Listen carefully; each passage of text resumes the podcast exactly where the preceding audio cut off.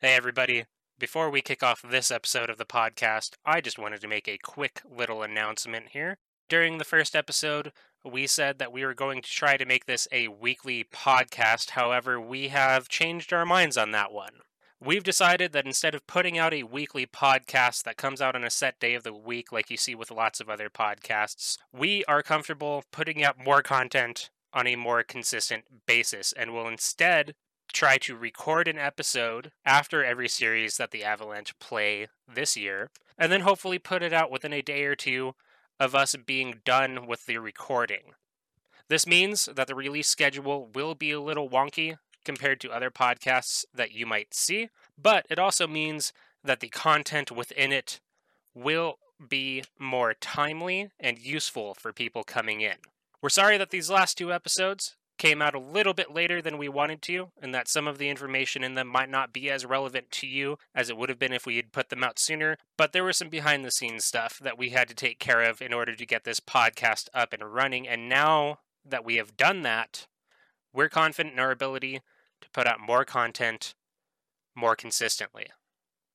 Thanks for hanging out with us, and enjoy the show!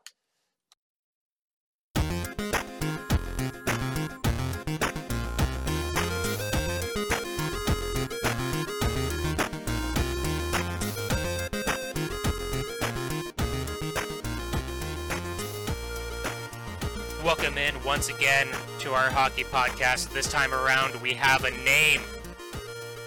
We're going forward, and we're calling this thing Grit, a hockey podcast, Gritcast for short. Exciting times, not just for the podcast, but the Avalanche, doing good. I'm Dakota. I'm here with three dudes. One of those dudes is Jake. Hello, I'm coming at you from the land of beer and tea. Exciting. I'm also here with Dylan. Hello. And finally, we have Devon. Hey. So, we're excited. We've got some branding. We were surprised to see that Grit wasn't taken. It seems like a pretty, uh, pretty hockey-centric thing. But that's us now. Grit, a hockey podcast. The Gritcast. It kind um, of floats. We're paying homage to our favorite coach, Mike Babcock. Yes, our favorite coach. Smile. We love that guy, and he hasn't done anything bad to anyone ever. Gotta get that uh, grit. Listen, it could it's... be worse. It could be uh, the Flames coach. That's over in Russia now. Oh, Bill God. Bill Peters is my homie. Bill Peters... Fuck Bill Peters. Um, Fuck Bill Peters. So, I figured that we should start this off with a little bit of housekeeping. I've listened back to our last episode quite a few times, and uh, turns out that when you make predictions and you say stuff that you're not one hundred percent certain of, uh, you can be wrong. No. That's, That's impossible. I haven't been wrong once. Uh, except I was wrong twice. Frown. So I was gonna say I'm never wrong, so if we're pointing out things that you said, I can get on board with that. Uh well, one of the things I guess would be that uh you predicted that Drew Doughty might step it up might step it up this year, and so far that isn't looking like that's the case at all. You make a good point. I was incorrect about this. Uh poor Kings. Uh I watched those two games with my uh with my girlfriend. And uh, suffice to say that we were not happy with the way that they were looking. Although it was funny in that uh, first game, the overtime. Drop pass to Drew Doughty. Drew Doughty just falls over for no reason. And of course, that uh, Minnesota Wild uh, Kaprizov kid comes in and just gets one of the flukiest goals I've ever seen in my life. Yeah, he just decided to, you know, kick it in, and they allowed it. They allowed it. They didn't review it. So it was a cool it was a cool little move at first, you know. He did a little bit of like a pullback and, you know, a little toey trying to get that get that uh that dangle going, and just, you know, hits at his foot. Goes through the goalie's legs. Very uh very good goal. Absolutely not illegal at all. Yeah, uh you'll find a uh, a picture of that exact goal in the rulebook next to legal goals. Another the thing. The Kings are trash. Sorry, the Kings are trash. Uh, the Kings fucking suck, and the Coyotes suck, and Anaheim sucks, and the Avs better like shred the entirety of this division because holy fuck, dude. It's been really weird watching divisional hockey, knowing that these are the teams that we're going to have to play a bunch and thinking, man, like, we're going to lose to some of these teams, right? Because that's just the way that hockey goes. Turns out that, as you said in last episode, the N H L is a league of the best players in the world. So sometimes you just lose games to teams that are worse than you. And I'm not looking forward to those. But, man, I have to think that we probably win at least thirty to forty games this season, right?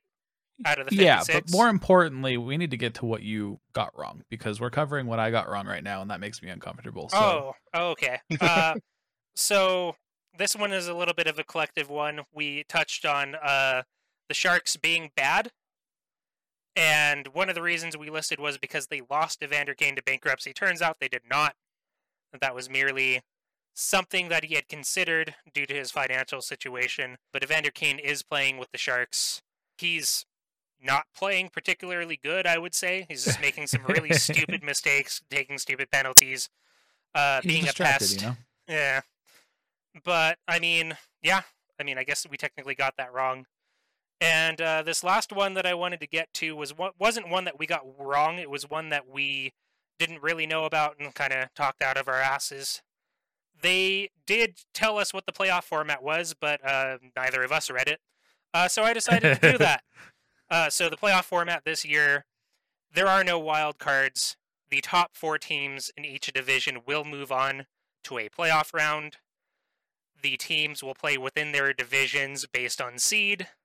So if the Avalanche are the first seed, they will play the fourth seed, which is kind of where we want to be, because we are convinced that one, two, three is going to be some order of Colorado, Vegas, and the Blues. And we're convinced that that fourth seed is going to be a team that probably doesn't deserve to be there, right? So if we can get number one, that first round of the playoffs should be good for us. And then we'll get knocked out of the playoffs because we underestimated them like we did Dallas. Smile. Uh, uh, did we underestimate Dallas, or did uh, we lose half our team? I can't remember. We lost half our team and they played well, but you know. Yeah, yeah. Uh, Imagine. Was, I mean, we lost. We lost like seven players, yeah. And then it came down to a game seven goal, and we had Michael Hutchinson in net. So like, yeah. I mean, uh, yeah. You know. I mean, kudos to Dallas. You show up and you compete against the team you're on the ice against, and they performed well. Uh, made us look flat out stupid at times. So, congrats on making it to the Cup final. It's been a while, but yeah.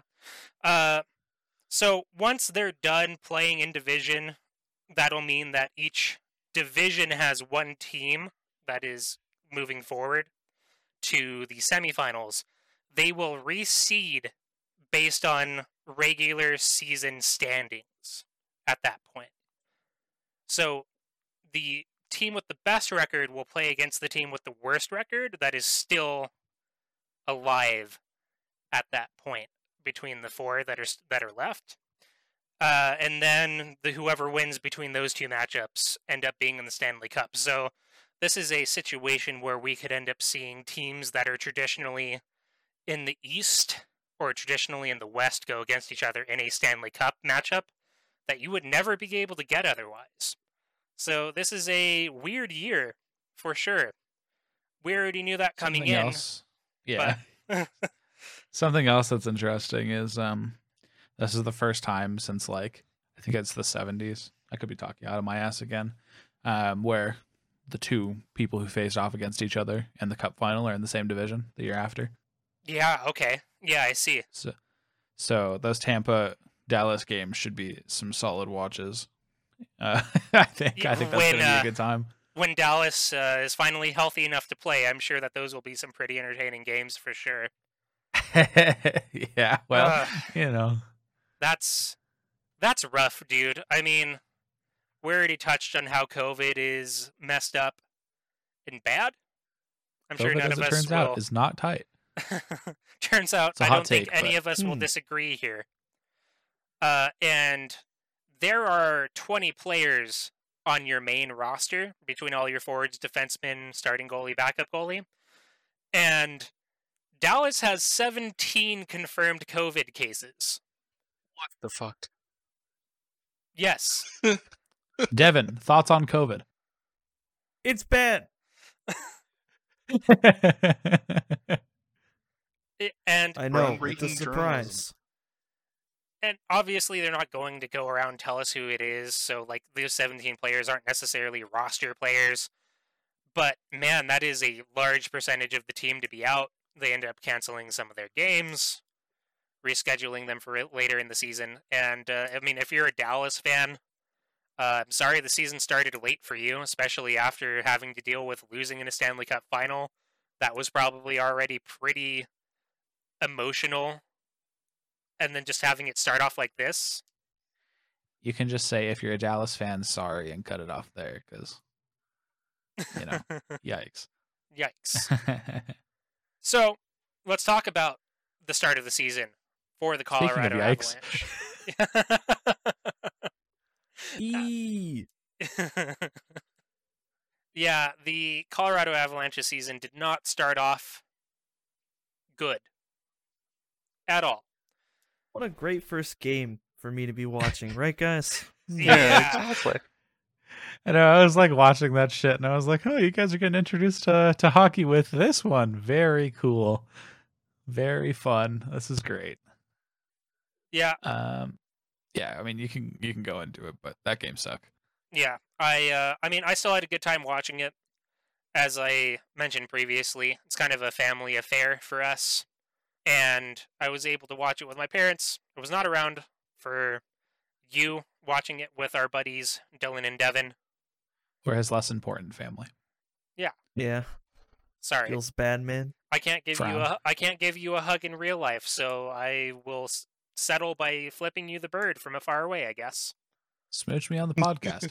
um, yeah, I mean, we were talking about how well we have we were having a good time as well. Um, it was fun to watch. It was fun to have hockey back after so long, but also, oh, fuck, dude. Yeah. Uh, so game one started badly. Uh, well, actually, it started off on a good note. Avalanche got a power play. Andre Burakovsky did what he does, and that is choose a corner and put the puck in that corner where the goalie can't get it. And that that's exciting. Uh, we mentioned that Burakovsky is somebody who has to prove himself going forward. So far, I've been happy with him.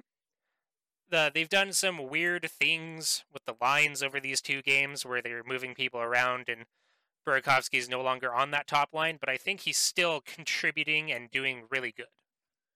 Yeah, he's killing it. He's been one of our best players since the season started. Um, which, what a weird thing to say.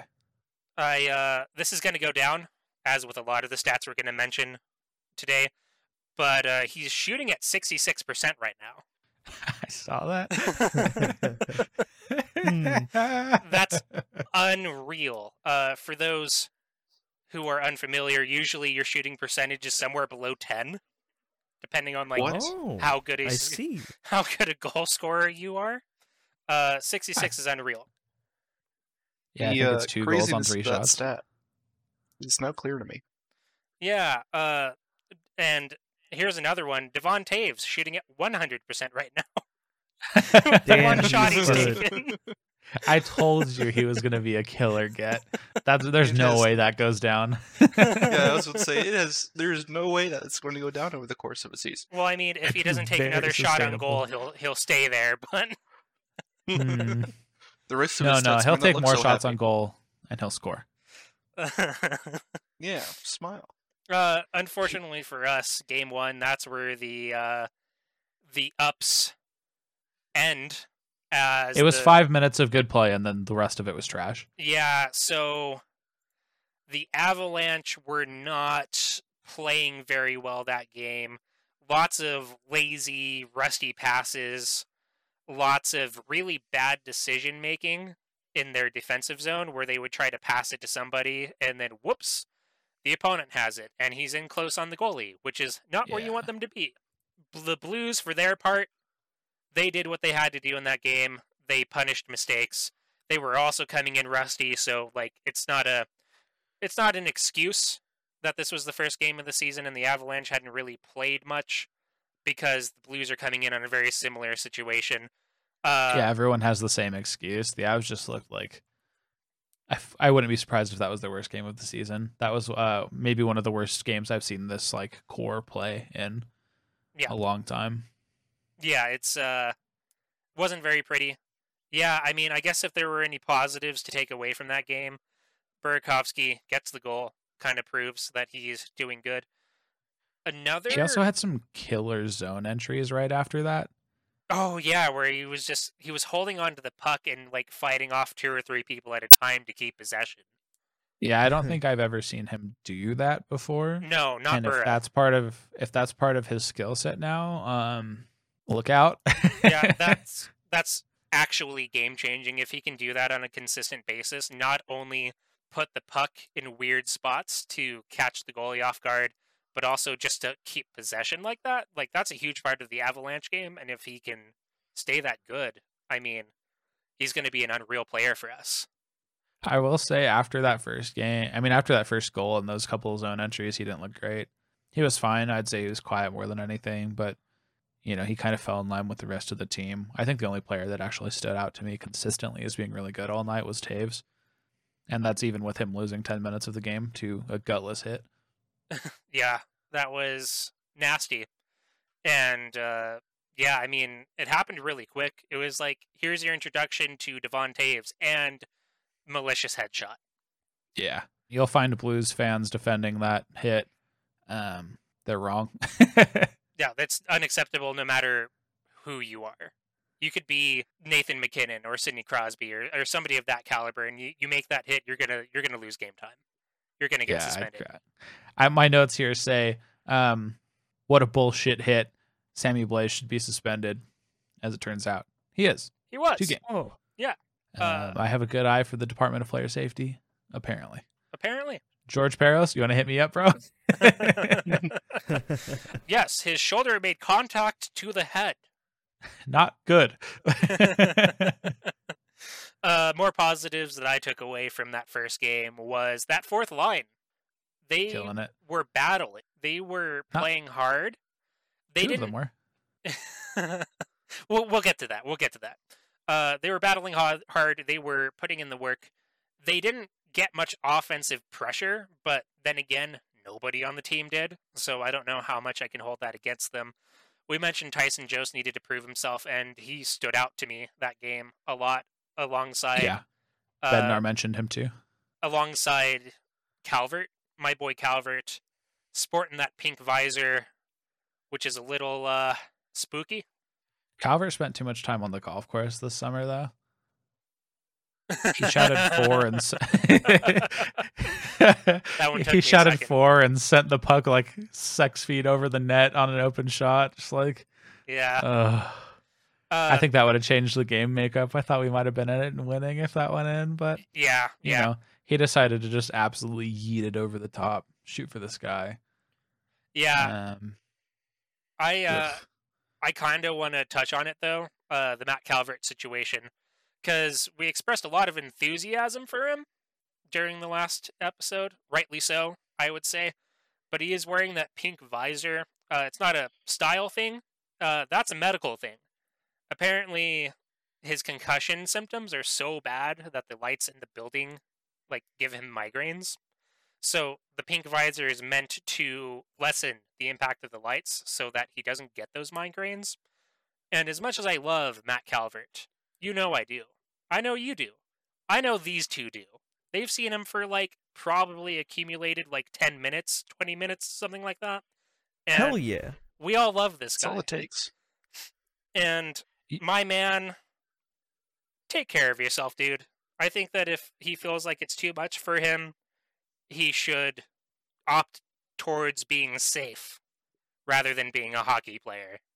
Because I mean, concussion yeah, I'm shit not gonna is sit here I'm not gonna sit here and preach to anybody, but my dude has a family and you know yeah. he's not that old. He's got a some time ahead of him.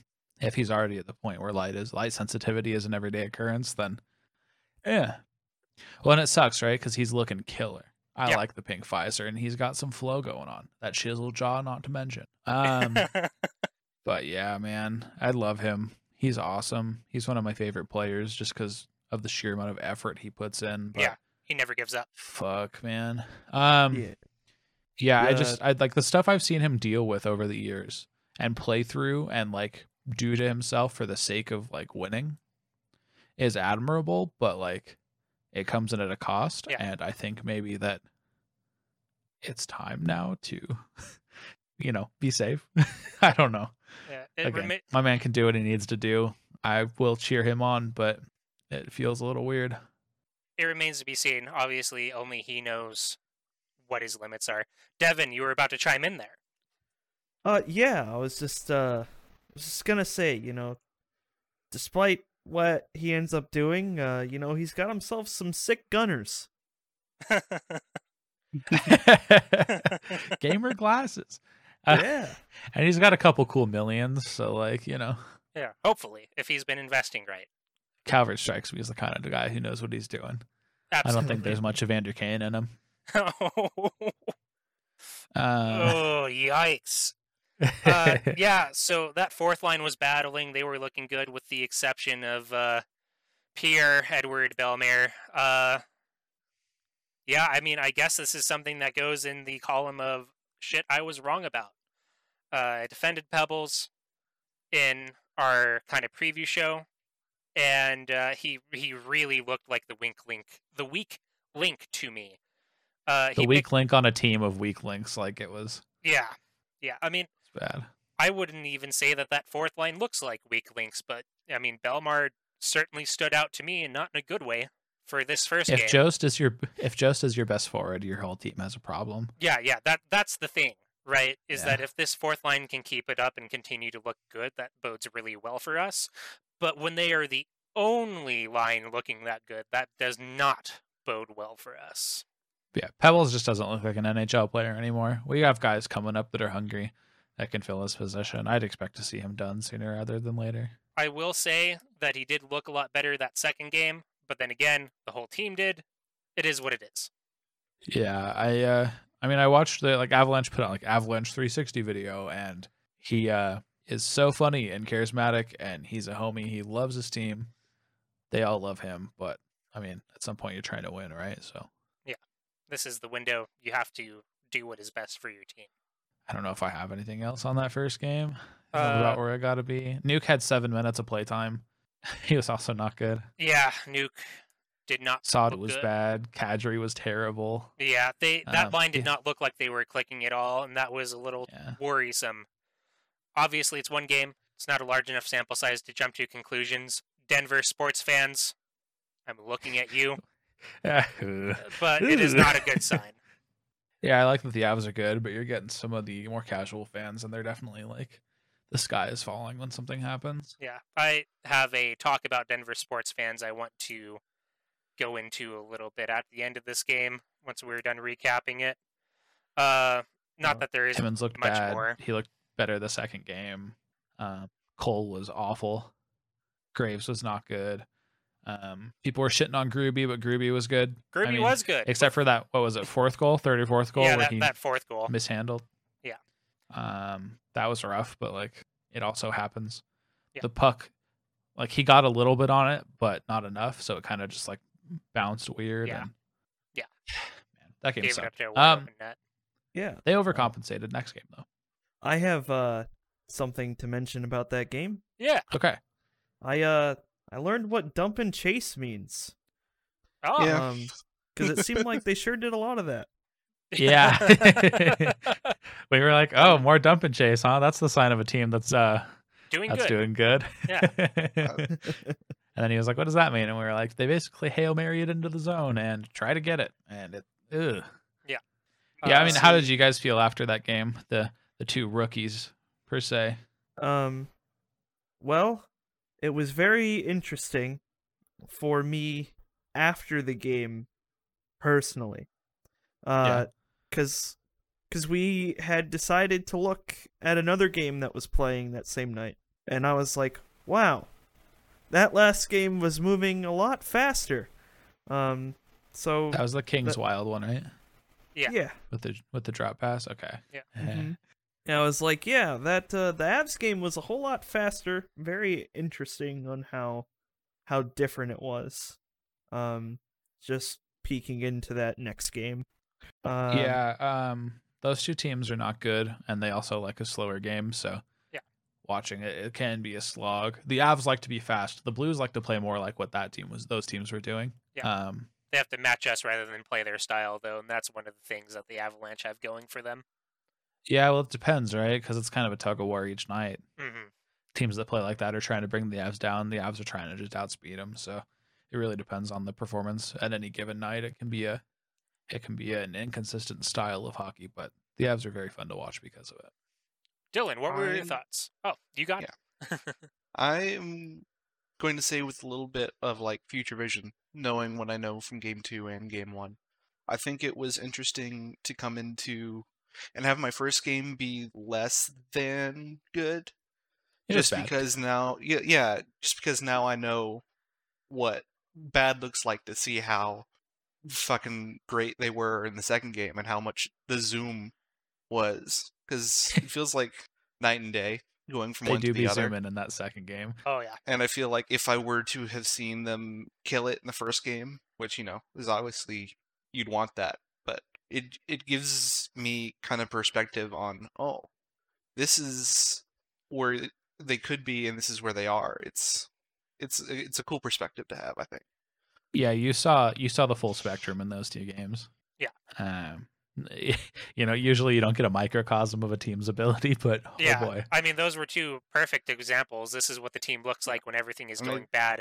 This is what it looks like when they're rolling on all cylinders.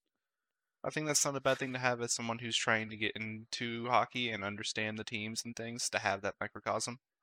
You that couldn't have asked for a better baseline. It was very, very good. Yeah, absolutely. Uh, You saw the pain. You saw the the opposite. I don't know where it's hockey good. Yeah, as it turns out. Uh, my only notes remaining: Oscar Sundquist uh, absolutely dominated us that game. He is a person I noticed a lot, and he's a person I noticed that they shut down in game two. So I think going yeah. forward, Oscar Sundquist is a person I will be looking out for. Where is he on their lineup? I didn't even. I was planning on going uh, through depth. their lineup and seeing where things are. He's just a depth player? Okay. Uh, hold on. Sorry. Uh, I think he's either second or third line. Let me look that up. Uh, awesome podcast preparation on my Yeah, part. very well put together. Very Listen, well put I, it's together. Been a, very professional. As it turns out, starting a podcast is some work. Um, and I plan on being better prepared in the future, but fuck, oh, man. Uh, he is fourth line. Fourth line, okay. And he was absolutely decimating us. So just the Kitty Aranta of that game, just random, uh, random asshole comes yeah, I mean, in. I, I mean, of the fourth liners? Question mark. Yeah. I, well, I mean, I'll, two goals came from Sundquist and one came from Clifford. That's their fourth line. Yeah. So, I mean, they they really they really beat us with those particular players. I wouldn't say they beat us because they are deeper than us, but those people kind of came to play when the entirety of the Avalanche did not. A wise man once said, it's fucking embarrassing. Yeah. Um, uh, another favorite thing of mine from that game, scramble in front of the net, Blues player, uh, hand passes to try to get another player open, closes his hand around the puck, that's a penalty. Uh, and then he goes up to the ref after getting the penalty called at him, and he says, that was my fucking elbow! It was my fucking elbow. And then it showed, oh, so that. We didn't see the replay of that. And then he said, it's my fucking elbow. And it showed the replay and it's his hand closing around the puck and tossing it. And it's like, huh. Sure was your elbow, wasn't it, bud? Uh, so my Quite man, the elbow you have there. My man needs an anatomy class. That, that was, was Bortuzzo. That was that, was that Bortuzzo? Yeah. Uh, and then you showed us a video of why Bortuzzo bad. Yeah. yeah. Bortuzzo bad. And he got injured the next game. So. On a totally innocuous, non-problematic hit. And I'm not saying that sarcastically. Yeah. Um, we could talk about that when we get there. But yeah, yeah. Bortuzzo, a real hero. So this game caused... It was a four one loss. We looked bad the entire time. This caused uh, Denver sports fans, trademark, to revolt and look for every reason imaginable that we need to blow the whole thing up. Uh, yep. Goaltending is awful, and Grubauer is going to be a, a really bad problem for us going forward. Uh, Graves and Cole can never play on the same pairing again. They should blow up the second line because it's awful. Chill out, dude. Like I said, it's one game. It's not enough of a sample size. For first game of the season after COVID, six yeah. months off. Like, fuck, bro. And and that's the way that I, I notice a lot of casual Denver fan, fans are. Not that I'm trying to, like, judge them for being casual, but I noticed that a lot of Denver sports fans here whose ties to the team mostly stem from being Colorado-based, they have that weird lack of loyalty uh, to their teams, and they are very reactive to even some of the simplest stuff. It is my understanding uh, from interacting with many people around the country through, like, Twitch and stuff, um, that Broncos fans are the worst in the N F L, according to a lot of people. So maybe I see some of that now that the Broncos are bad and the Avs are good, and maybe they've migrated. But yeah, my experience with Broncos fans, because I was never really a Broncos fan growing up, is that kind of reactivity to everything going wrong. Lots of overreaction to things going right and lots of overreaction to things going wrong. Tim Tebow comes to mind.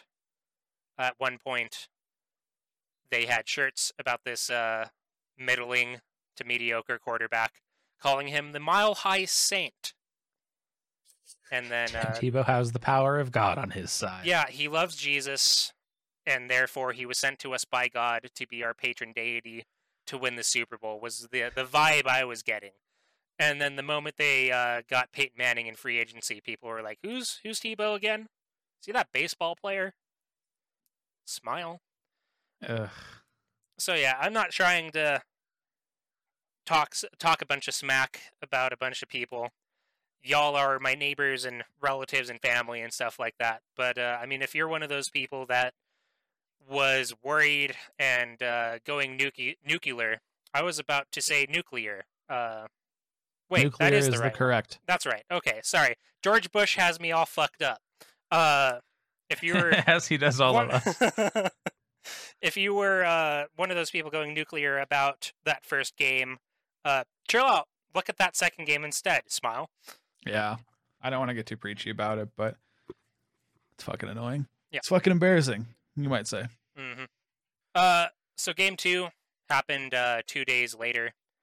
And, uh, I mean, Blues fans were excited because the game before they had exposed the Avalanche as the frauds that they were. And uh, that held up real nicely, I would say.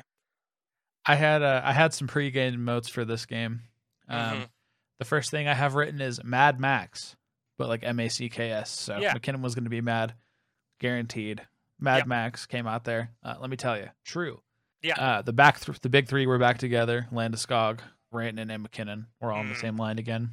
Um, it was uh, it was an interesting setup. I thought maybe breaking up that second line after one game wasn't the move, but that's uh, why I'm not an N H L coach apparently. Yeah. I mean, you take a look at this game, and uh, maybe they just do exactly what they did before. We'll have to see. So, period one started. There wasn't a whole lot of events as far as like the score sheet or anything like that. Uh, if I'm not mistaken, each team got one or two power plays. The penalties we took, I wasn't very happy with. There were some matching minors there. I don't remember who it was on, but uh, it was a it was tiny cross check and a. Yeah, it was Gerard and someone else. Yeah, like Gerard had like a baby cross check, and the guy baby slashed him in the ankle, and the refs were like, matching minors, get yeah. out of here, thugs. And yeah. Like, uh, they were better in their own zone. They weren't making those stupid passes they were the night before. I wasn't super happy with them moving it through the neutral zone, trying to kind of break into the offensive zone, but I mean, that's neither here nor there, I guess. Uh, I didn't like the way they looked on two-on-ones. They looked very uh, shaky the game before, and I was worried at the beginning of this game that we might be looking at more of the same. Uh, though, obviously, the Blues were shut out, so they didn't score on any of those opportunities. So, I mean, you just kind of take what you get. I didn't I didn't get the same feeling. I was tipping my, like, edge of my seat I felt it felt different. Yeah. I, it, to me, it felt like it was gonna. It felt like it was a dam that was ready to unload. Like I think we were at the end of the first period, thirteen versus seven shots wise, mm-hmm. scoreless. Um, and I was like, this has to just like pay off, right? It did. Yeah. But, uh, you initially had like snooze fest in the yeah, donuts. And I think I I think I told you that I feel like I maybe used the wrong term for that. I didn't think it was yeah. boring hockey to watch. I just meant that in a way that, uh, I mean, nobody Nothing scored. Happened. No high danger chances were really, really scary on either end, I think. Bortuzzo got injured in the first minute. um, I mean, yeah, I I definitely liked that first period more than I liked any other period, except for maybe like the first five minutes of the first period. Uh, Can we talk about that hit? Yeah, let's talk about that hit. I didn't realize it happened so early because it was such an innocuous hit that Innocuous, damn, innocuous. Um, yeah. Hit that I just kind of didn't think anything about it. Yeah, uh, it was what it was the most normal. Like finish your check into the boards on a guy. Like I wouldn't even say that he really checked him. It looked like he was kind of coming in for the board pin to me. Well, I mean, Bortuzzo tried to stop up and avoid whatever Nuke was doing, and since they're both like nine feet tall, um, the way Bortuzzo stopped, Nuke hit him in the shoulder and rode up into his head and. His head didn't really even make contact with the shoulder. His head just kind of got smashed into the glass. So yeah, just kind of I mean, ricocheted I'd, into the glass, yeah. I've seen people say that's the most predatory hit they've ever seen in their life. And I think, you know, since Blues fans have only been watching hockey for a season and some change, since the Blues won the Stanley Cup, that makes some sense. But holy fuck, dude. Uh, brutal. uh, may, might I refer you to the Sammy Blais hit? Yeah, I mean, if you want to see a dirtier hit, just rewind. When they were all like, Taves put himself in a vulnerable position, he put his head down, blah, blah, blah, and it's like, nah, dude. Yeah. Is he still out, or is he back playing with them tonight? Uh, this might come as a surprise to you, but I'm not really uh, up to date on Blues injuries. Uh, uh, looks like he's out still. Bertuzzo's the dirtiest player in the game right now, so, I mean, whatever. Uh, I mean, that video you showed me was definitely enough to make me go, hmm. Of him xylophoning that guy's spine after cross-checking yeah, was... him head first in the net. Yeah. Oh, that is yeah. Uh, not cool. Seems like a very predatory guy. Yeah. Bortuzzo yeah. not good. yeah, I think uh, I think the stuff he does is worse than the stuff Kadri does in a lot of instances, but hey, that's just me. Yeah, might have some bias there, but yeah, I mean, I've seen some really gross stuff coming out of uh, both those dudes, turns out. And the difference is Kadri hasn't done it on the Avs at all, but... Yeah. Yeah, he's got a... He was... Somebody who is meant to be gritty and dirty more on the Leafs than he is here. He's kind of in a top scoring position now. So while he will fight people when they uh, check Don Donskoy in the head, he's kept the dirty stuff down by quite a bit. Did you see what's that guy's name? Lindgren. He yeah. got suspended the first fucking game of the season for another headshot, and it's like yeah, huh. yeah, same guy that Nazem Kadri beat the suspension out of gets another suspension. Or, sorry, gets a first suspension, I guess, for hitting a guy. He in the did head. Get suspended for one game after Kadri hit him. Oh, my God. So he got suspended on the last se- uh, day of the last season and the first day of the season. Jesus. I think maybe that guy has a problem, but hey, what do I know? Ugh. So, after that first period in game two, that's when stuff started to come alive. Leading into the game, you said Mad Max. Yep. And, uh, boy, McKinnon was mad. Oh, he was pissed. It was so great to watch. That's one thing I really appreciate about this team is that they will come off a game like game one and they will say, we are better than this and we're going to go out of our way to prove it this next game. And it doesn't always go their way as far as the score sheet is, but they always come out and they try. In this game, uh, it was just an explosion. Absolute dominance by the Avalanche. There was not a single moment where I felt like the Blues were ever having it together. No. After the first period. No, some would call it a good old-fashioned shit-kicking that the Blues experienced that night. Yeah, they looked like the sixteen seventeen Avs. It was... The rest of the entire game. It was so bad. So it started off with Nathan McKinnon driving a play into the zone. Uh, I'll break down this a little bit better. Because I think that Nathan McKinnon really drove a lot of the offense this game, but weird. He's a yeah, weird. Best player in the league scoring. What? Uh, so he's able to drive the, the puck into the zone really deep. Hits a wide open Landeskog. Could not possibly be any more open. He just, you know, puts the puck where the goalie isn't. And yeah, that he undressed gives... McKinnon undressed Krug, and then Landy was just in front of the net. It was like, well, yeah, mm-hmm. okay, yeah. That first goal, Avs go up one oh, and the floodgates open. I noted during the last episode that we did of this that hockey's a game of mentality and momentum, and if you needed any proof, this is the game, because that first period was better and a lot more competitive, right? But the moment that this goal goes in, it's all Avalanche. The Blues did not have a chance. They didn't look like they were going to get back in this one at all. Yeah. Um, I mean, Saad, he was bad last game. He had a dirty fucking dangle this game in second period. Um, Mac was tossing out reverse hits. People couldn't take him down. Cale was insane. Like, I don't feel like there was any player except for Cole that was like, objectively bad. It yeah. was so good to watch. I, I mean, even Bellemare looked a lot better this yeah. game than he did the first game. I wouldn't say that he looked so good that he is irreplaceable in the lineup from a younger guy or even like a Logan O'Connor type, even though I think O'Connor is a wing. Yeah, I mean, it would hit, it would be like Timmons that would be there. Yeah. Uh, trying to replace him when E J gets back. Yeah. Um, which after that first game, oh, I was maybe not into. That no, second no, no. game, he really looked good though. Sorry, I was talking Bellemare, not Cole. Oh, sorry. Yeah, no, you're good. I just brain fart. No, you're um, all good. I don't even know if we need to go through all these goals though. I mean, there's just no, no, it's no, just no. an avalanche of goals. Like uh, smile, avalanche, trademark. Four on Binnington. Uh, people last game were talking about Binnington's back, baby. Uh, maybe you were a little hasty on that one, my friends. I um, I noted that I didn't think that Binnington was the reason we lost that game.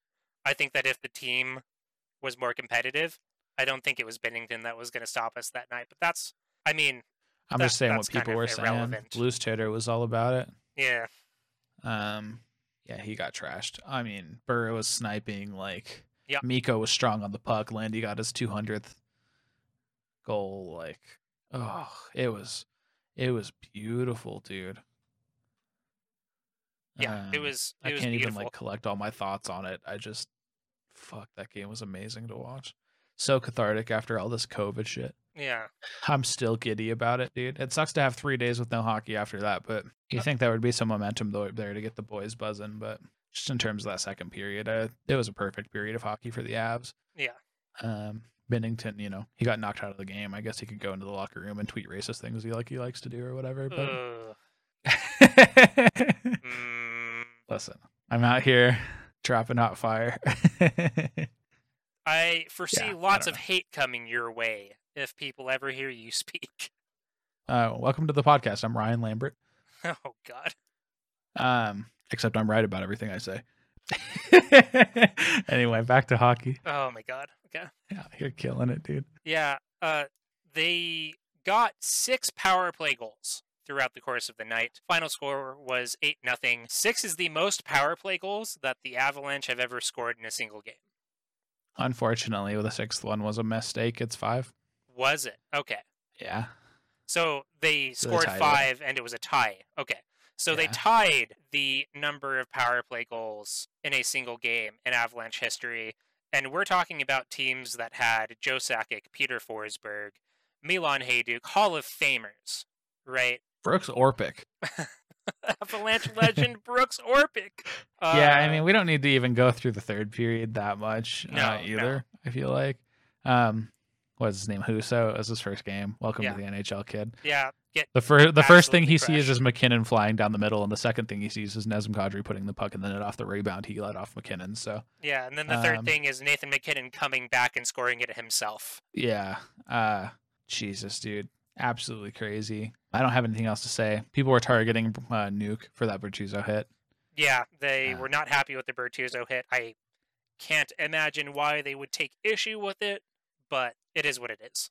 Yeah, I mean, do you guys have any thoughts on that one?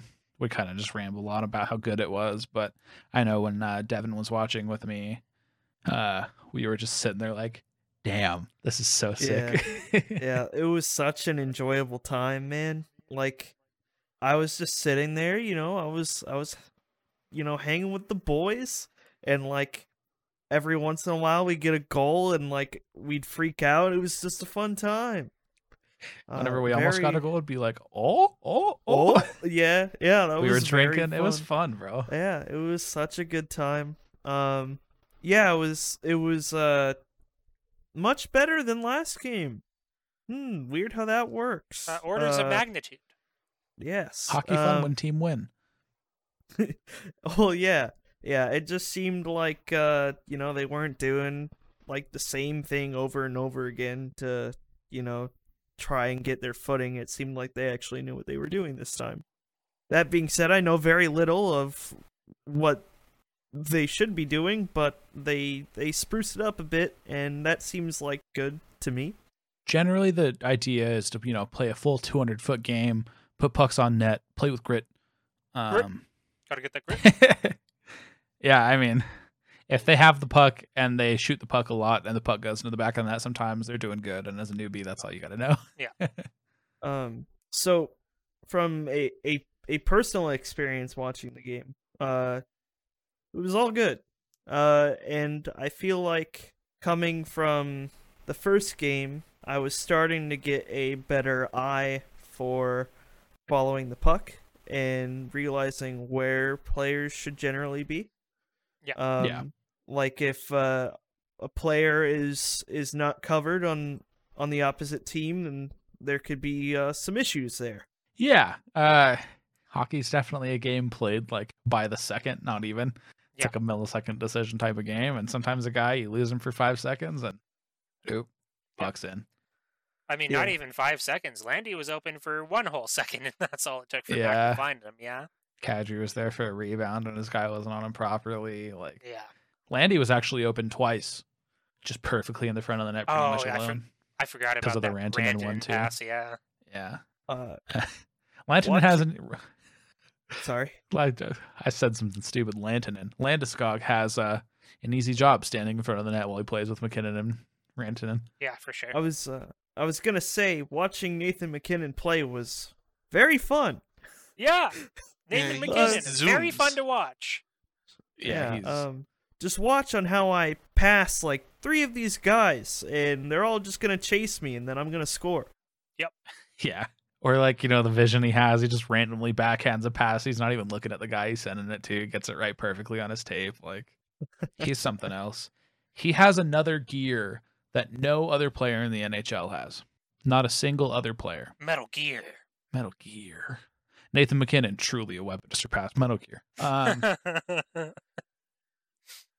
yeah, I mean, Connor McDavid doesn't ever look like that. Uh, mm. Or Dreisaitl. I'm not going to touch that one.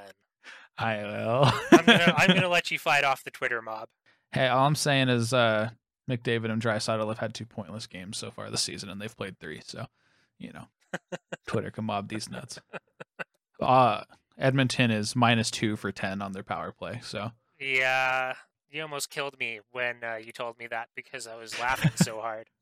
Yeah, so, I mean, did they hire Ray Bennett too, or what? uh, so Dylan, uh, you had to catch the second game a little bit later. I watched it with you, broke down some yeah. stuff a little bit as we were going along. Uh, you already said that it was interesting, interesting seeing the very good end of the spectrum, but did you have any more thoughts about what you witnessed there? Um, I don't think I got enough of a grip on what's going on to really make any commentary other than I enjoyed it. Um, it was fun starting to get a feel for who's who, get the numbers. I'm still having trouble following the puck, but calling out every time Ger- Gerard spins is uh, all I need. yeah. yeah, he spin. He spins. uh, I, I mean, following the puck kind of comes with experience. It's something that I kind of subtly picked up as I watched more. Right. Uh, Because it's, it's not just following the puck as it's moving along. It's kind of having an idea of where you think the puck is going to be sometimes. That just comes with experience. Yeah. And it's not something that like I'm I'm worried about not getting. I just think I need a little bit more time before I get there. Yeah. Yeah. The, the progression is confusion, um, learning how to follow the puck, and then learning how to not follow the puck is kind of yeah right the uh, uh... yeah it's I I'm struggling with that last part sometimes, but yeah same yeah yeah appreciating what everybody's doing on the ice has given me a whole new like appreciation for just how good they are and what's happened. Yeah. Um, like understanding the game at that level and starting to get there has been pretty sweet. Yeah, it's uh very fun. I know one thing that I struggled with when I started watching hockey was uh, line changes. I don't know if that affected you, Jake, or if it's affecting I, the two of you now. I haven't even noticed, honestly. Yeah, when, I wanted like, Matt Duchene like... to always be on the ice when I first started watching. Uh, yeah, Matt Duchene and McKinnon. Wanted, I, we wanted them. We wanted nine and twenty-nine all the time. Uh, well, now Matt we Duchene just... initially was my like draw. Yeah. When I started watching, I was like, hell yeah, this guy's tight. McKinnon was really good, but I didn't like notice him as much, I feel like. Yeah, I, um, it did feel like Matt Duchene had kind of reached the peak of his powers where McKinnon still had another gear to go. Yeah, I don't I feel like I don't feel like Duchene ever affected the game in the way McKinnon does now. No, never. But McKinnon is much better um, at his peak than Duchene. He was he was still pretty good, and nine is my favorite number, so that's the guy I chose to pay attention to when I first started. Smile. Yeah. Fuck Matt Duchene, though. uh, he just wanted to play meaningful hockey, Jake. I wanted to play on a cup contender. um, yeah, so I think that this is probably a good time to kind of move in to the next couple things that we wanted to talk about in regards to game two. So I wanted to break down the three plays that Nathan McKinnon scored on, and why it is that Nathan McKinnon just looks so ridiculous, and the amount of fear and respect that he commands from the other team, and how whenever twenty-nine is on the ice, the game warps around him. So we already mentioned a little bit on that first goal that Landeskog scored. Nathan McKinnon drives the puck in to the to deep in the offensive zone behind the net. Torrey Krug, one of their top defensemen, is on Nathan McKinnon. He kind of gains a little bit of separation from him, and Krug doesn't really know what to do, so Colton Parayko, their other top pair guy, comes in to try to help out. So Nathan McKinnon has two players on him, trying to stop him from doing anything, which means that somebody's open, and that person happens to be Gabe Landeskog, and he just hits him, right? So people are so scared of what Nathan McKinnon can do when he gets that little bit of separation that they just stop what they're doing and they make bad decisions to just, I mean, enable him to get passes like that. Yeah, I was watching a D N V R video, I think, and I could probably send it around. Um, but they pointed out multiple times that McKinnon has the puck, and you saw all of a sudden see every single guy on the other team looking at him. Yes. Yes. Like, yeah, it's it's exactly what you're saying. Like, you can watch it on almost any McKinnon play where he is in the zone. Every single person on the other team is staring at him to the detriment of what they're doing with their own coverage. Yeah. Like, he's insane. And if you're at home and you want to watch this, they have highlights on N H L dot com for every single goal that they score in a game. So if you look for that eight zero Avalanche Blues game, you will be able to see replays of it. I mean, it happened again on the power play, right? He has the puck. He's driving in. At one point, he has every single defender on the ice for the Blues. They look at him, they go in to like skate towards him, then they realize they're all doing it, and one of them kind of trails off. Nathan McKinnon uses this as an opportunity to shoot the puck in a spot where if the goalie doesn't get it, it's in the net, and if he does, a juicy rebound comes out, and that's exactly what happens. And Kadri, Kadri is there all alone, just ready to just clean it up. He's good at that, right? Yeah. Yeah. He just kind of shows up to put the puck in the net after it bounces off a goalie. Uh, last year in the preliminary playoff rounds against the Blues with zero point zero one seconds left. like Yeah, the latest goal ever scored in uh, playoff history. Yeah, that one. Yeah, he, he he's just there to he's just there to clean up, dude. Kadri's awesome. Not in that first game, but in this game he looked real good. Yeah, absolutely. And uh, if you're at home and you're wondering, like, why would they command so much respect for Nathan McKinnon? Why are they going to take these chances that are obviously blowing up in their face to try to stop Nathan McKinnon when they're just going to leave another man open and they're going to score? Uh, look no further than the goal that Nathan McKinnon scored. Once again, on the power play, uh, the puck kind of comes out of the zone, comes back to Cale Makar. Cale Makar sees that Nathan McKinnon is open and in between two people, passes it right on the tape. Nathan McKinnon just takes literally two steps, and he's gone. He's got two people on him. Just, they should be able to do something, but unfortunately, it's Nathan McKinnon they're up against. So he just zooms in past literally everybody, is one-on-one with the goalie, and unfortunately for the goalie, he's a rookie, and uh, has Nathan McKinnon just speeding in on him, so he buries it. I saw some Blues fans flaming him, and at some point I kind of get it, but also, like, your first game is a blowout, like, your first game is going up against Nathan McKinnon on your first shot. Like, yeah. I don't know, man. Give the guy some slack. He could come in and be fine.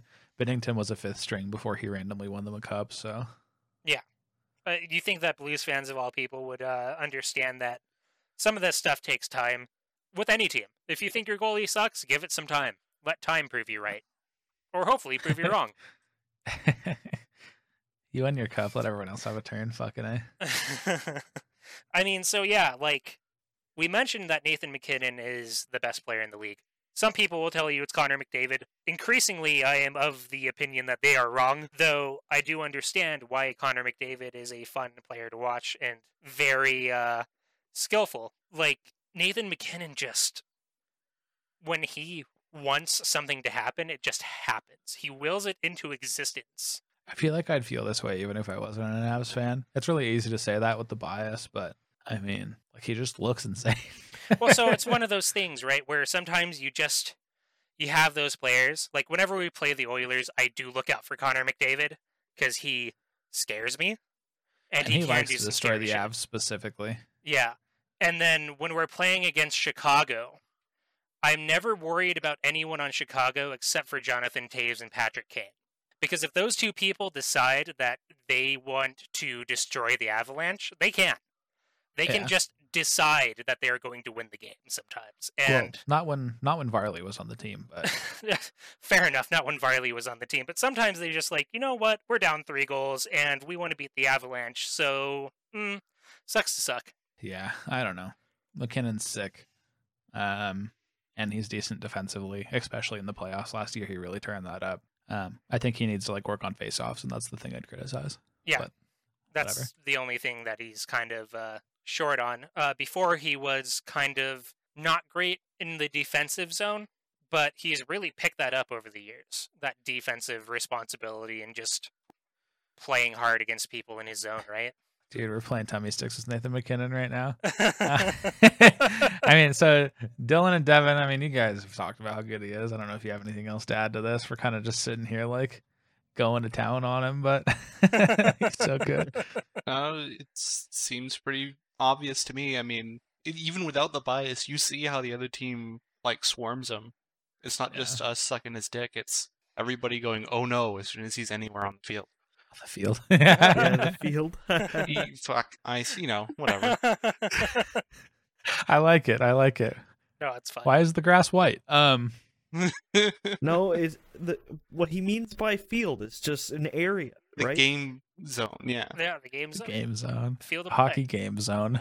Game dot zone. That should have been our podcast name, the Hockey Game Zone. We still have time. It's, it's never too late.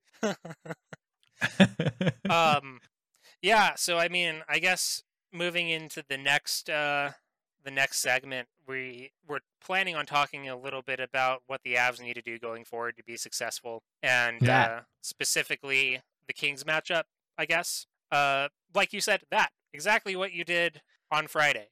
You need to do that to hope, every team you play against. Hope the Kings try and do more drop passes in overtime, even if they if, if they even get to overtime. But yeah. like, ugh. So notable. You like the Kings more than I do. Is there something you're actually worried about with them, or is it? Uh. If there's anything that I am worried about, they are a proud organization. I wouldn't say that it's exactly the same as the Avs whenever they have a bad game and how they're just like, you know what, screw that. We are better than that. We're going to dominate, right? But moment to moment, I, I could have this a little bit wrong because I, I watch the Kings in a different way than I do the Avalanche. But moment to moment, it feels to me like they are a hard, heavy-hitting team with their veterans. And their newer players are really trying to find their niche as far as, like, what kind of skills they have, or if they are the same kind of, like, power forward type of people that some of the better players on the Kings are. No W G C players are on their team this year, right? They sent them all down? No, no. They, uh, I think they're all playing with uh, Ontario, their A H L affiliate. Okay. So, I mean, they don't have any brand new rookies on the team right now. I think they want to see how they do down at that uh, step down. So I don't think we will be seeing any of Byfield or Turcotte during our next little uh series against them, but uh, everybody was talking about how we should have taken Turcotte, but I'm feeling like maybe we made the right choice in skipping over him with uh Byram. Yeah, yeah, I th- I think I'm there with you. Uh, A J from T N V R was saying he really wanted to ta- us to take Dach, and that it sucked he didn't fall to us. Yeah, I mean Kirby Dach um, was pretty good, uh, minus the hand injury he's got now, I suppose. Yeah, his wrist was snapped in a Z formation. That shit's bad. Um. I don't know. Like, I can't. I watched the Ducks just give it up to Vegas. Um, that was the Yotes. Watch the Kai. Unless you're. Did they play the Ducks? No, a couple days ago. Oh, gotcha. A couple days ago. My bad. Um, I watched the Yotes get trashed. Like, I don't know. I'm interested to see how this shakes out. I talked mad shit at the beginning of the pod, but I don't know, man. Yeah. I'm not worried about anything. I, I want to see a lot more games like this, or at least close to this. Well, so for me, I think the the big thing is that last year, the Avalanche were nineteen percent on the power play. Yeah. Which is not good. Uh, that stat's gotten padded after that game. they're uh, they're at fifty-four percent after that last game, which seems low to me, but I guess that's because they added that extra one. Uh, and my memory was like, wait, I thought that we had a whole bunch of... But yeah, no. It's at fifty-four percent. It's not going to stay there. The average power play scores about thirty percent of the time. Maybe like twenty-seven, something like that. I was gonna say I think thirty is like top end. Yeah, I could I could be wrong. Uh, but yeah, I mean mid twenties is about where you wanna be. Ideally, if you're the Avalanche, you want it to be thirties, like those early thirties. It's not gonna stay at fifty-four. Ex- That's unreasonable. I will be disappointed if we don't score six power play goals every game. That's all I'm saying. Oh. Well, prepare Blow for the disappointment. Team up. I mean, uh, is Blow. This the old sixteen seventeen Avalanche fan in you trying to look for those? Oh man. Um. Yeah, that's not going to happen. Uh, the penalty kill is at one hundred percent right now. Uh, that's definitely not going to stay there. Uh, so special teams are looking really good for the Avalanche, and I think that uh, five on five, they should be a team that is really good, probably favored in mo- most matchups in this division. But I think that if they can really stand out on the power play and the penalty kill, I think that they are giving themselves ample opportunity to succeed. Yeah. The Kings have players like Kopitar, Doughty, and Brown, uh, who have all won two cups with them. They're experienced veteran players. They're big, hard, heavy hitting, and I expect more of kind of a similar situation with them as we saw with the Blues. I think that for the most part, they're going to try to slow us down. So what are the numbers Etienne? All right, well, yeah, Devin and Dylan should look out for. Internet names, very cool. Uh, so um, Anze Kopitar for the Kings is number eleven. Doughty is eight, if I'm not mistaken, uh, which is reminiscent of the number of years he has left on his contract. Yeah, Smile. At eleven million. At eleven million a year. Uh, uh, I can tell you, not a lot of Kings fans are happy about that. Dustin Brown, number twenty-three.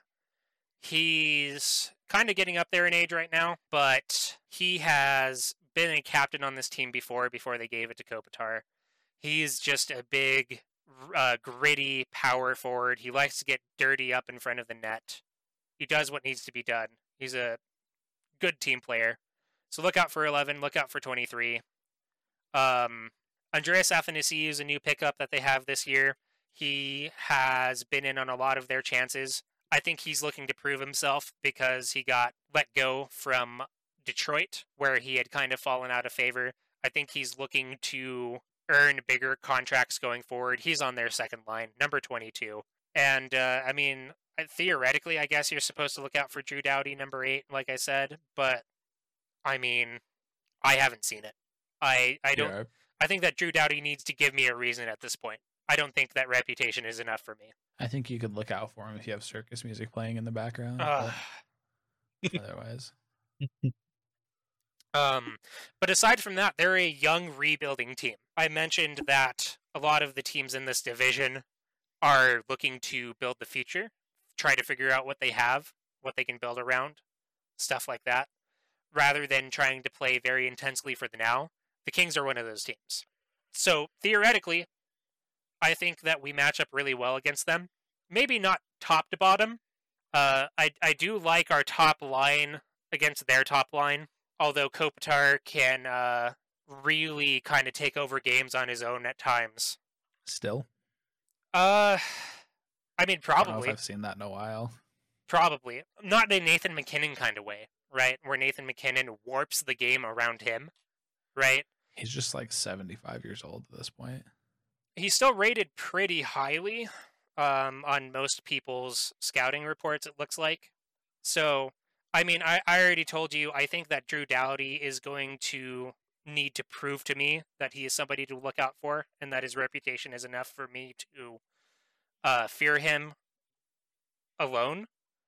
I still think that Kopitar might be one of those players where you need to watch out for number eleven.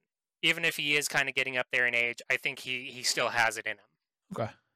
Uh, their goaltending situation, not good. Uh, I mean, Jonathan Quick is obviously a Hall of Fame caliber sort of goalie, but he is one of those players that is old and not playing up to that past version of himself. I've talked to my girlfriend about it quite a lot. She's under the impression that uh, it's injuries, that he has back problems that have really slowed him down as he's aged. Uh, I know that she's expressed an interest in seeing him take care of himself, kind of like we were talking about Matt Calvert maybe should take care of himself. Uh, he got ten months, so maybe that'll be enough. I mean, hopefully, but I don't know. She was uh, she was talking to me while we were watching these Kings game and games, rather, and she was telling me, like, yeah, he just doesn't look the same as he used to. Because even when me and you were getting into the game, the Kings were a playoff team. And that was largely on the back of Jonathan Quick just being absolutely insane in net, right? But this is five years removed at that point, and it just seems like maybe he doesn't have it in him. Yeah, he's just not looking particularly quick anymore. Damn. Very uh, good. Very funny original. Never been said before joke. Yeah. Their, uh, their backup goalie, I don't know much about him. Uh, I feel like it might just be a situation where... they are trying to see what he has in him. Uh, let me pull up Cal Peterson. Yeah, I I think he's a perfectly serviceable goalie, but I don't think he's anything that moves the needle the needle for me one way or the other. Yeah, we'll see. We'll see. Tankin. I think there's a third Hughes brother in the draft this year, so. uh, yeah, I mean, as far as the Kings go, it should be good for the Avalanche. Obviously, like I said before, this is hockey. Weird stuff happens in hockey all the time. And the reality is that this is the best league in the world. You are playing against some really good hockey players on the other side. So it's not a slam dunk. It's not a foregone conclusion. We thought that they were probably going to look very good against the Blues. Turns out we were right in game two, but we were wrong in game one. Right? Yeah, I think we're going to ten oh the Kings twice in a row and move on. They suck. Just like we should move on. I hate the Kings. I don't want to talk about them. Okay. So for this final bit before we uh, before we leave you guys, let's kind of check in with all of us and uh, what moments and players from the week from around the league stood out to us. So let's start with uh, Jake. Who stood out to you, or what? Um, Toews is the best. I already said it. Toews is the best. I know you said around the league, but Toews is the best. Rest of the league sucks. Um, the Avs are coming for the cup. Get owned. um, I mean, around the league, Gaudreau still looks like we ruined his career in the playoffs a couple of years ago. Uh, he did really good tonight. Did he? Yeah, he good put up him. like four points or something. Three or maybe four they points. Took him in for repairs finally. Yeah. Um, yeah, Chara's been looking rough. Ovi just rips through people still. Ovi's unreal. That man will never die. He's going to yager it up. I know. I was watching that Caps game, and they said Panik at the disco when Richard Panik had the had the puck, and I turned mm. that game off after that. Um, yeah. I mean, as far as the Avs are concerned, I like Taves. McKinnon looks great, obviously, whatever. We all know that. But around the league, things are looking kind of weird still. Yeah. It's that weird schedule time. Uh, so, Dylan, what stood um, out to you this week? I think uh, it's like I don't really know. I don't have a baseline for stuff to stand out on. So really, it's just McKinnon going fast and Gerard spinning. Because, you know, yeah, the, the stuff that Gerard I spinning enjoyed is a great most. thing to focus on. Yeah, I mean, I don't expect you to get super deep on it, but, I mean, we appreciate and, hearing I'm, from you. I mean, I know that I say I like him spinning because haha, but also he does some pretty sick shit when he spins. Yeah. Juking people, and I think it's uh, worth uh, talking about. Yeah, I think he has the highest R P M of any player in the league. uh, Very cool. And uh, still with you, Dylan, for just a second, after we finished the last uh, episode of the podcast, you mentioned that you might have a favorite new player. Has that yeah. changed? Do you have a different one, or are you still sticking with that? I'm still sticking with Byram.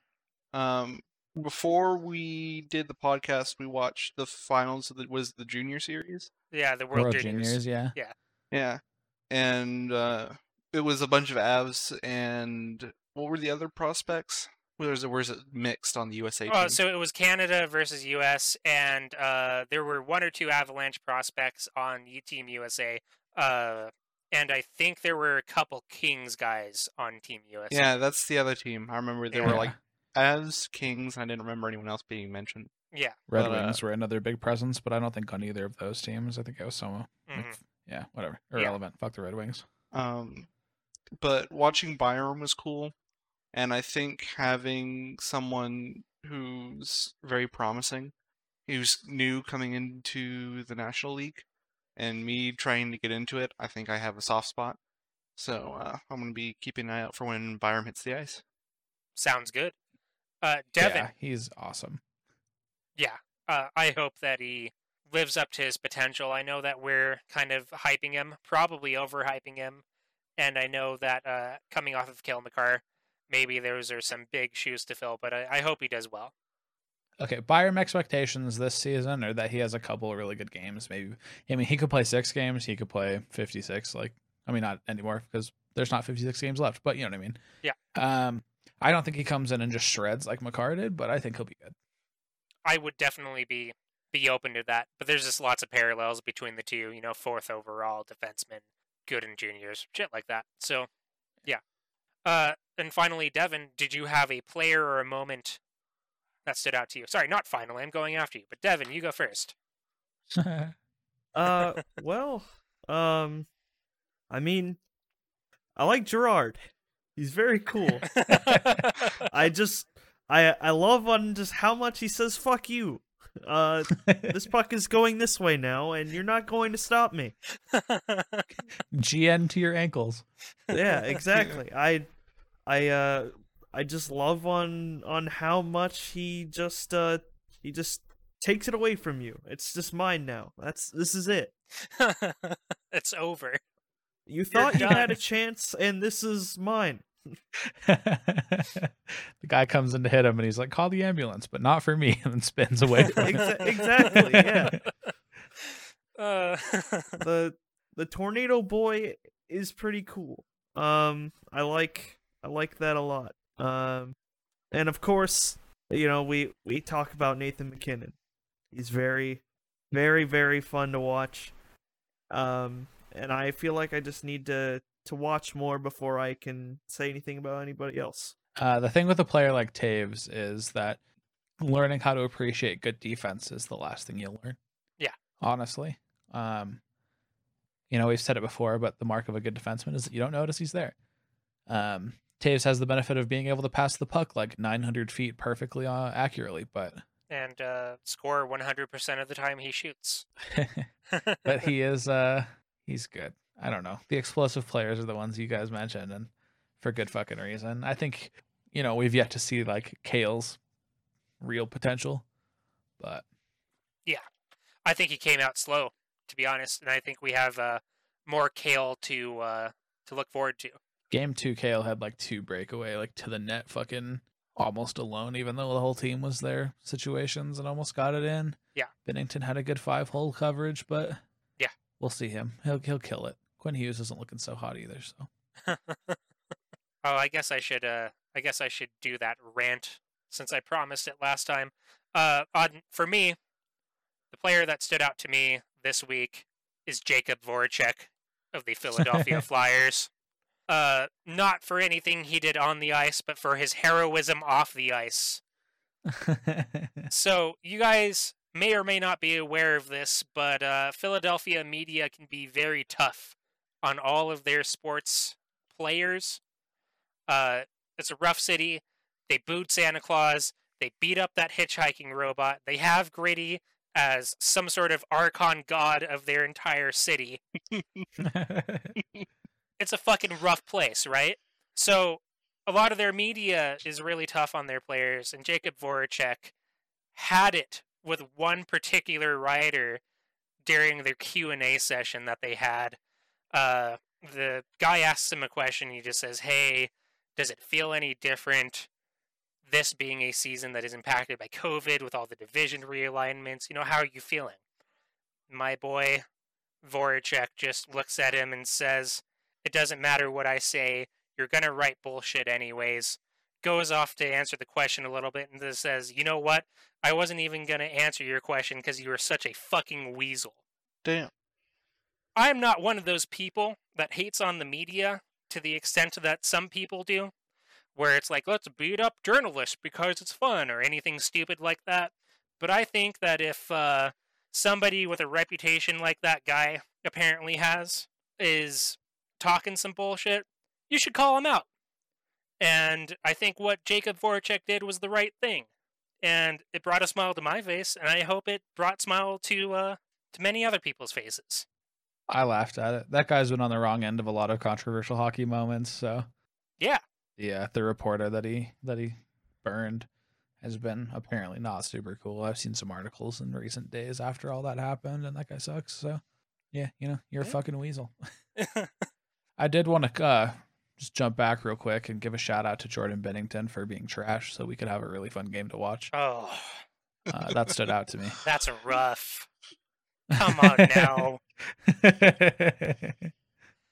uh, all right. So I guess uh, real quick, I'll go a little bit of a Vancouver rant.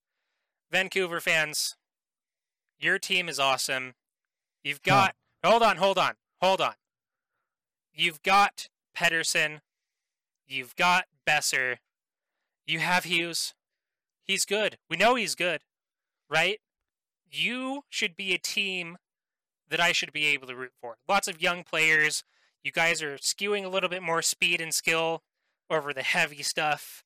You can already tell I like that stuff in my Avalanche, but goddamn Vancouver, being all over our case all last year anytime Cale Makar was mentioned. What about Quinn Hughes? What about Hughesy boy? When are you going to give Hughes his dues? Come on. You can't expect me to want any sort of success for your team when you're just all over it all the time. Let's Even be still. friends. What is this bullshit? What are you doing? I want to like your team, but I can't. Because it's so annoying. Yeah, it is. Oh my fucking like, god! Pettersson's already better than McKinnon is a take I saw the other day, and I was like, okay. Come on, it's possible for your team to be good and our team to be good. Has that ever crossed your mind? It's possible for Cale Makar and Quinn Hughes to both be really good, well appreciated players. Yes, Cale Makar just deserved deserved the Calder more. listen, there's some bias for that, but I agree with it, right? But I'm not going to sit here and I'm going to be like, oh, Quinn Hughes is the worst player I've ever seen put on the skates, or anything like that, because it would be wrong. But I also can't root for the motherfucker anymore, because you guys are over here in my case all the time. Quinn Hughes reminds me of end, his, uh, end of his career, Ryan Whitney. Running into his own goalie and stuff. Let's do it. Okay, but for real. Yeah. yeah. I mean, I don't know. It's fine. I'm going to sing the praises of my players to the, you know, to the moon and back. I don't know. I don't think Byram has probably has a chance for the Calder with Sutsel and Lafreniere in the yeah in the league this year, but yeah, you know, that's okay. Yeah. We got our Calder Makar, where I have my eyes set on the heart for McKinnon this year anyway, so. Yeah. So, to all the Vancouver fans out there, let's bury the hatchet, right? Make me like your team again. I want to like Huggy Bear, or whatever his nickname is. Oh, yeah, Huggy Bear. Quinn Hughes' Huggy Bear. I forgot about that. How can you make me not like Huggy Bear? Come on. God damn. Okay, so anyways. Once again, Dylan and Devin, they don't have social media. They have nothing to plug. But you can find me and Jake on Twitter. Jake, where can they find you? Um, you can find me on Twitter at, at AnimeAsLeaders. And if you want to find me, I am at Kumodere, that is K U M O D E R E on Twitter. Uh, we're probably going to be looking to get a show Twitter going soon, now that we have all of this f- naming stuff figured out. Uh, if we have it up by the time this goes up, I will put it in the show notes for you to follow us there as well. Uh, that will likely be exclusively for show stuff. So if you don't want any of the B S, anime, politic B S, uh, follow that one and not us personally. So until next time, uh, Gritcast out. See ya. Later. Oh, bio.